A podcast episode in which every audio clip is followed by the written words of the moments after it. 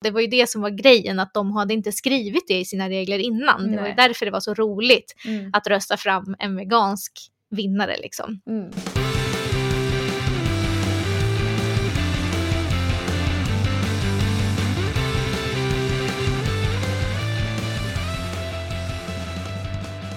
Hej, välkomna till Kvinnodjuren. Jag heter Lina. Jag heter Josefin. Kvinnodjuren är en veganpodd där vi pratar om hur vi kan kämpa för en hållbar värld fri från alla sorters förtryck. Vi sätter igång som vanligt med en lyssnarfråga.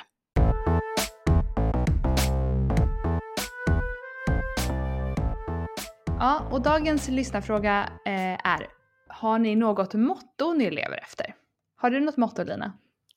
Um, Nej, alltså för massa år sedan så tyckte jag om det här citatet eh, Life is a gift, that's why it's called present. men jag har liksom lite gått ifrån det, eh, om man säger så. Nej, nej, jag har inget motto riktigt så. Nej. Har du det? Alltså, jag brukar, jag, vet, jag känner mig att jag är intalad sen barnsben typ att det löser sig. Alltså det är någonting som jag ofta, alltså det är väl, jag vet inte om det är ett motto så, men lite kanske. Men typ, mm. det är en in, grundinställning jag har till det mesta, att det löser sig nog. Um, sen såklart behöver man göra, såklart ta action för att saker ska förändras eller lösa sig på riktigt. Men mm. jag tänker att om man, om man verkligen försöker så löser sig det mesta. Liksom. Uh, mm. Men så finns det ju såklart uh, jättemånga situationer som är skitjobbiga för jättemånga människor som inte löser sig på det sätt som man vill. Eh, men det är lite grunden i det liksom att vi kommer framåt. Alltså livet går framåt och saker och ting förändras och det, kan, det löser sig förr eller senare på ett eller annat sätt. Typ. Mm. Ja men det är ju en jättebra motto att leva efter. Jag kom på faktiskt en grej som jag eh, säger till mig själv väldigt ofta på samma tema som kanske kan räknas lite som ett motto och det är att jag inte ska oroa mig i onödan. Mm. Eh, och det, det, är en sån lite dum grej för att egentligen är ju all oro i onödan kan man ju tycka, eller tycker jag. Eh, för att oro är ju bara någonting, det är ju bara ångest som inte gör, det hjälper ingenting. Mm. Det är mm. bara någonting som får en att må dåligt inför någonting eller liksom när man inte vet eller sådär.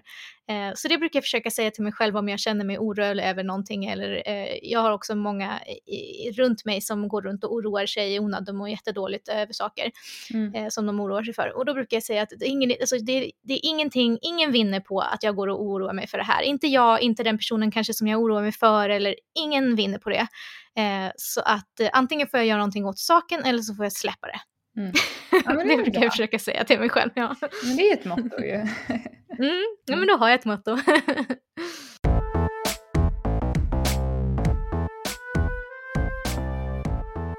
Jaha, nu är vi några månader, en och en halv månad in i 2021. Hur känns det Josefin? Vad har hänt eh, hos dig sen, sen sist? Ja, alltså det var ju en intensiv första månad när vi körde veganuari. Ehm, ja, verkligen. ja, så det var skönt tycker jag att vi tog en liten break eh, innan vi satte igång med detta.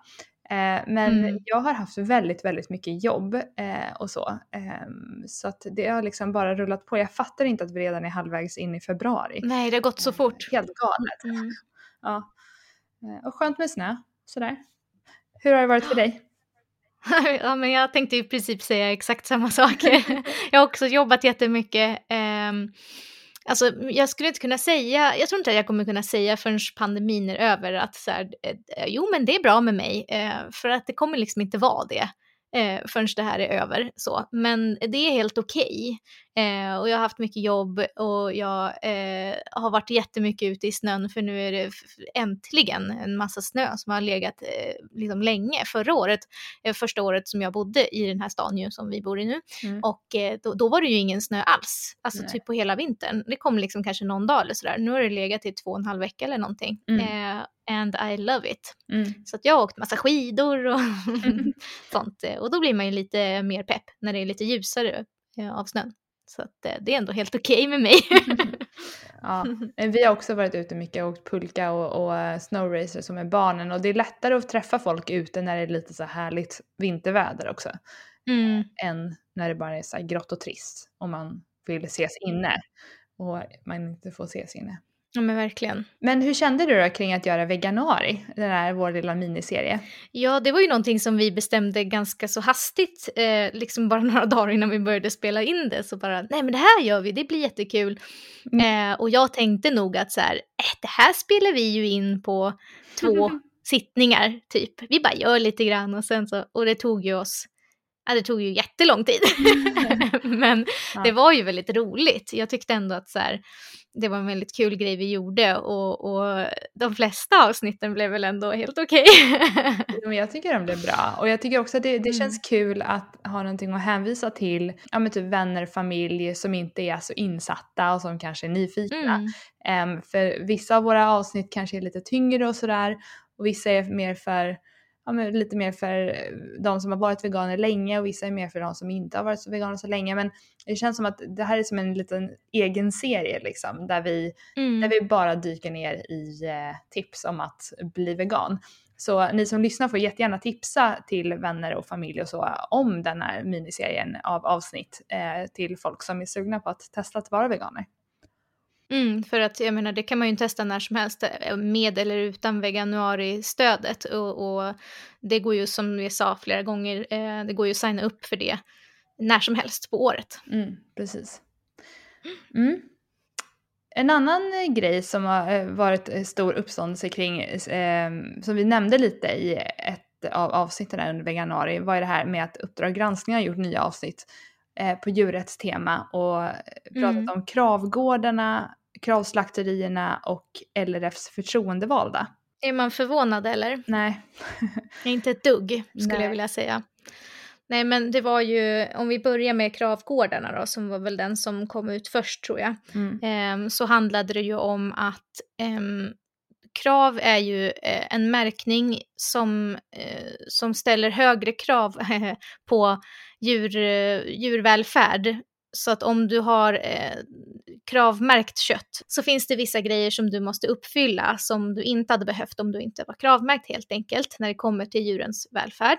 Mm. Eh, och nu kunde ju Uppdrag granskning avslöja att det var jättemånga av kravgårdarna som eh, hade blivit, där bönderna hade blivit eh, dömda för eh, djurplågeri eller brott mot djurskyddslagen där de fick ha kvar sin kravcertifiering. Mm. Um, och det är ju väldigt märkligt eftersom att krav ställer så höga krav mm. på djurvälfärd.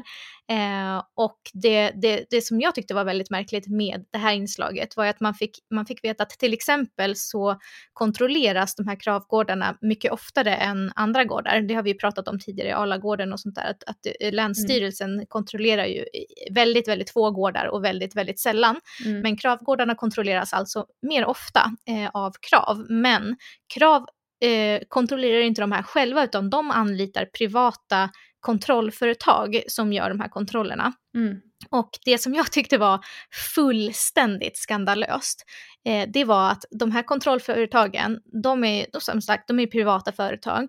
Bönderna väljer själva vilket företag de vill använda. Eh, det finns några stycken att välja på. Eh, och sen så, så de här företagen kan ju förlora bönder, alltså de kan ju förlora jobb på att om de till exempel gör förelägganden eller om de, om de hittar brister så kan ju bönderna bli missnöjda och byta till ett annat företag.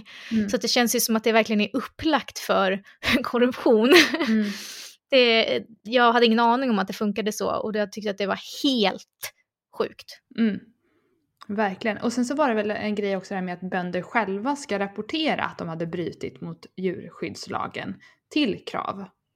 Mm, Krav håller liksom inte koll på det. De, de, det finns ingen kommunikation mellan typ Länsstyrelsen eller, liksom, eller kontrollföretagen heller verkar det om det är så att de har, blivit brut, om de har brutit mot djurskyddslagen eller blivit fällda för djurplågeri.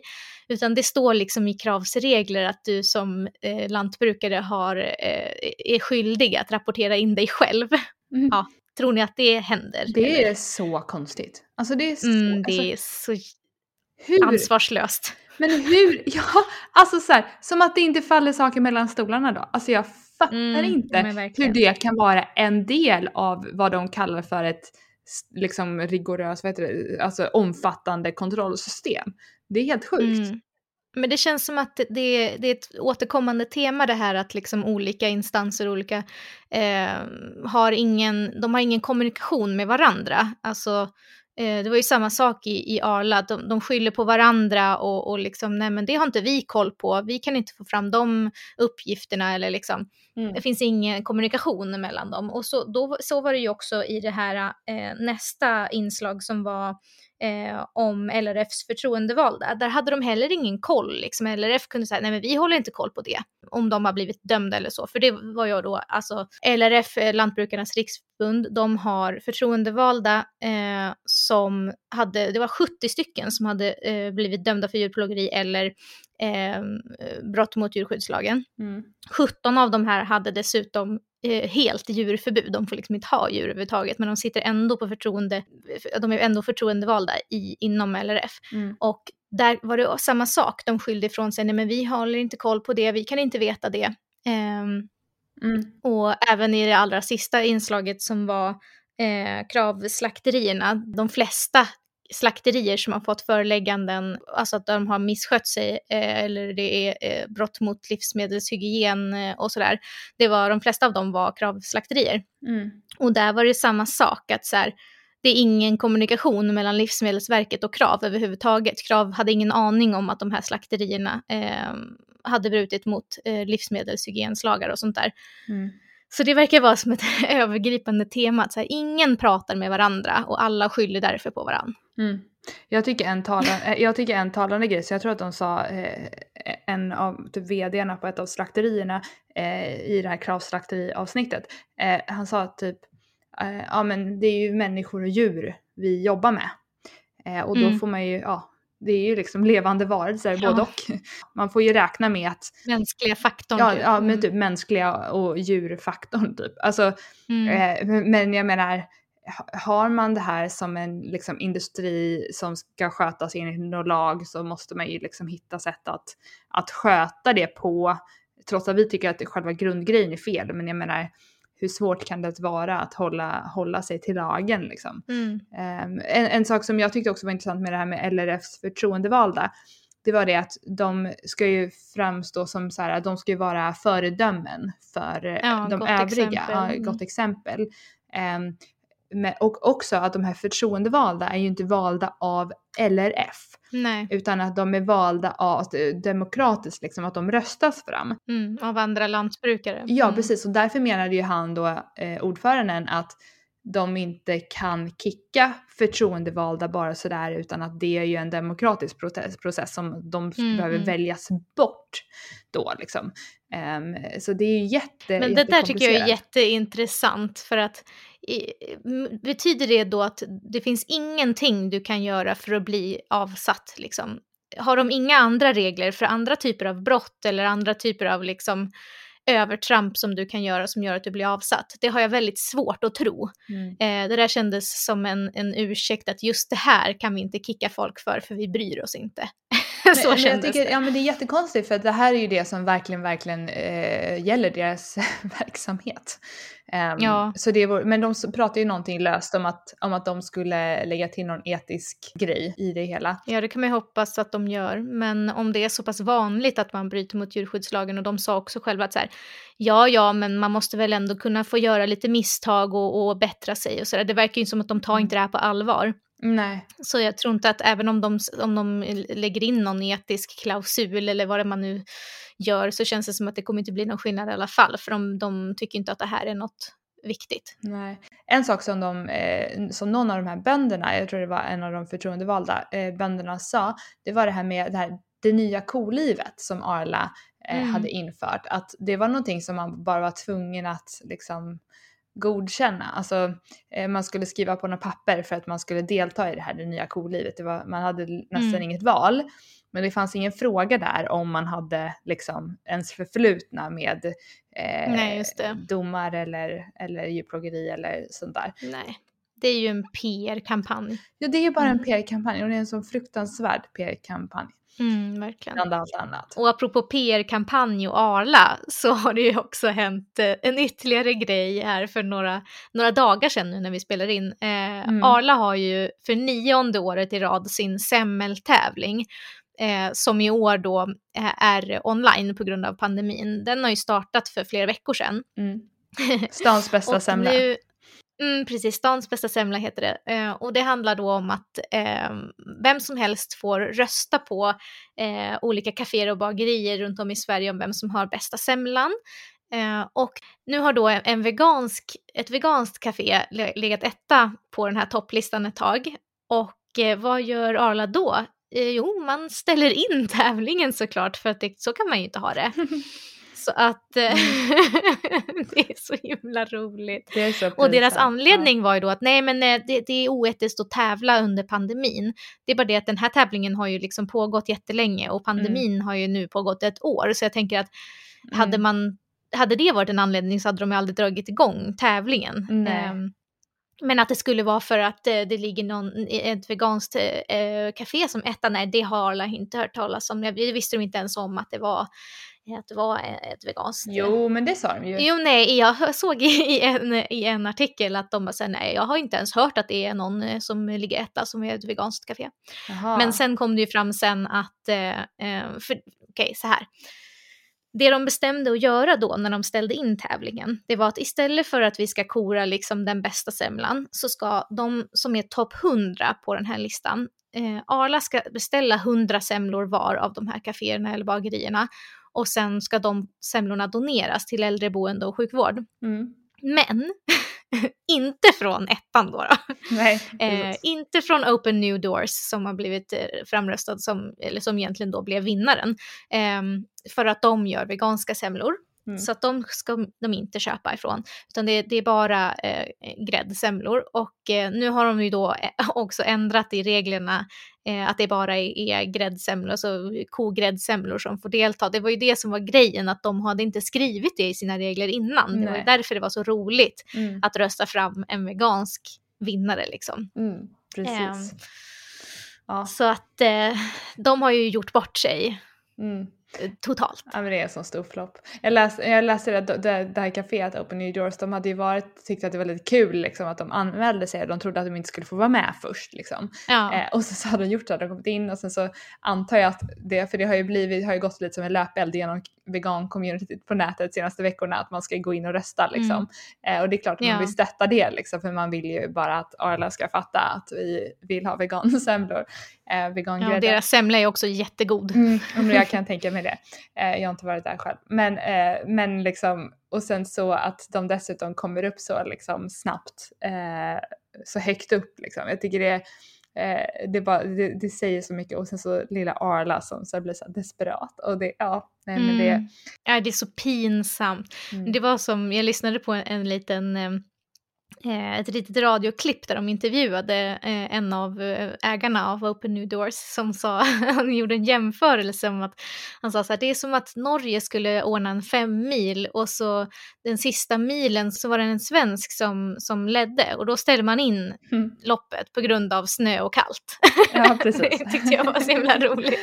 det, det, var en så bra jämförelse. Mm. Ja, det är bara själva principen appen som är så jävla dålig. De hade ju bara kunnat låta det gå igenom och så, så bara shit vi måste tänka på det här till nästa år typ.